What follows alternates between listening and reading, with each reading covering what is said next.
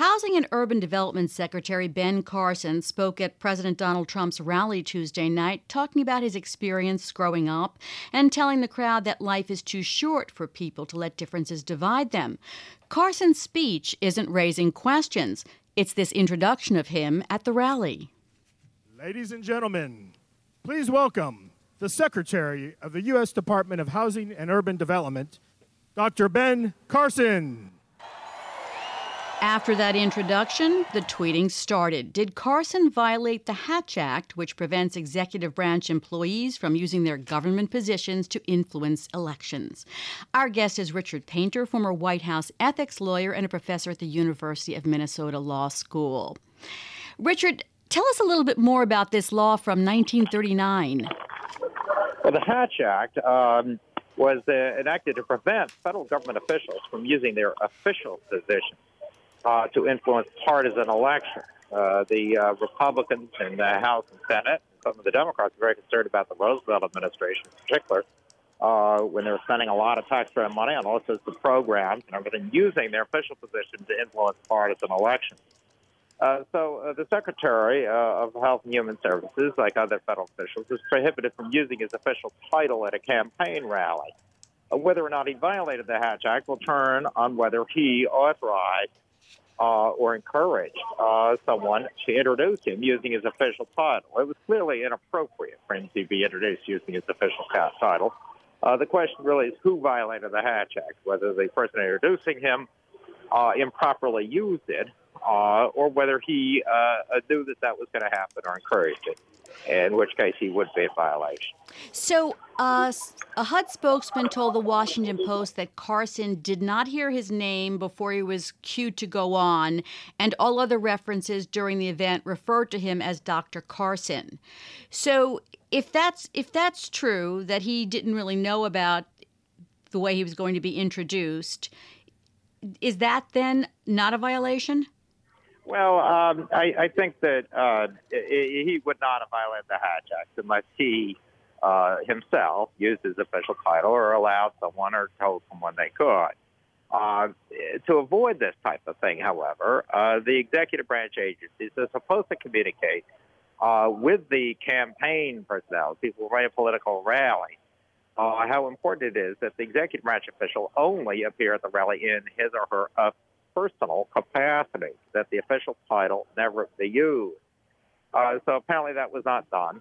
Um, so it's clear it was improper. The question whether this is uh, uh, ignorance of the law on the part of the Trump campaign staff, uh, which is entirely possible, uh, or whether it is something uh, that Secretary Carson, you know, whether he, Secretary Carson encouraged it.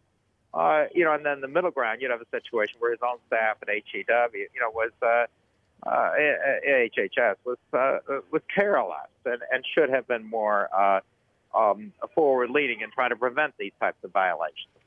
How does enforcement of a violation of the Hatch Act work? Who reports it to whom and the, uh, who decides? The Office of Special Counsel uh, is an agency set up to administer the Hatch Act, and they do investigate uh, allegations of, uh, of, violations of the Hatch Act. There's been one violation by a member of the White House, for sure, uh, who was tweeting uh, using a White House, uh, well, using a, a, a, personal Twitter page that had all sorts of White House photos and official titles on it for purposes of advancing political campaigns. And, um, so that this type of thing happens from time to time. The Office of Special Counsel investigates uh, and then uh, make the recommendation as to what should be done.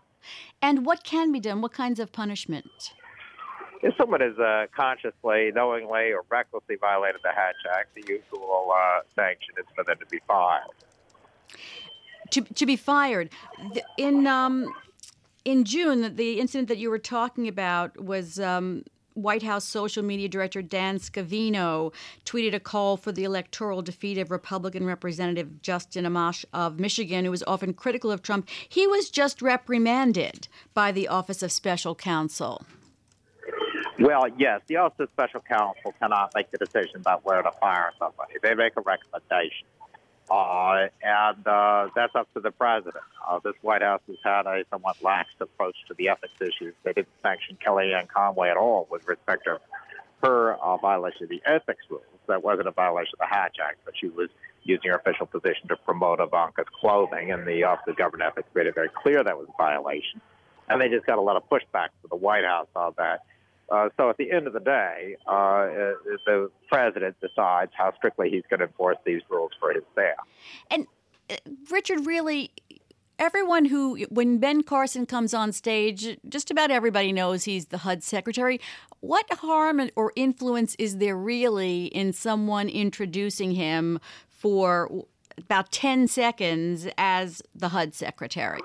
Well, that's a very good question because I've uh, taken the position that what the law should be is that cabinet secretaries, uh, high-ranking uh, uh, executive branch officials should be prohibited from participating in campaign events while they are holding office. They only hold office usually for a few years, and I think that's the time to focus on their official duties and not participate in partisan politics at all.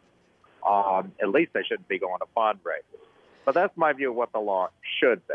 Uh, what the law is, is that they are allowed to participate, but where we draw the line is say, well, they cannot use their official title, uh, they cannot uh, use any government money uh, for purposes of attending an event uh, and covering costs.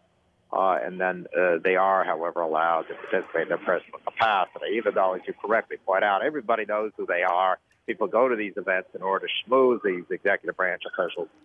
And, uh, uh, you know, I think it encourages the pay to play game in politics when we let executive branch officials, such as cabinet secretaries, go to political events. Let me ask you a question that is separate. Um, when President Trump endorses candidates or, or makes references to candidates in, in, tweets one way or the other, is that a problem, an ethical problem? Uh, no, the uh, Hatch Act does not apply to the president uh, and the vice president. Does not apply to the members of Congress. Uh, we don't distinguish um, between their official capacity and their political capacity as we would for other for the executive branch employees, other than the president and the vice president. So presidents have uh, appeared, uh, you know, uh, quite frequently being introduced as president, and then they uh, endorse uh, a candidate. Uh, and uh, uh, that that's quite common. So I, I would I would expect to see more. That was unusual President Trump, is of course he's attacking so many members of his own party.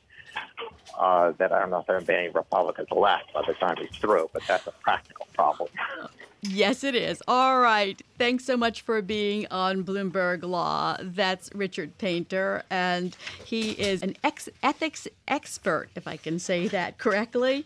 Uh, Thanks so much, Richard, for being on Bloomberg Law, as always. He's a former ethics lawyer at the White House and a professor at the University of Minnesota Law School.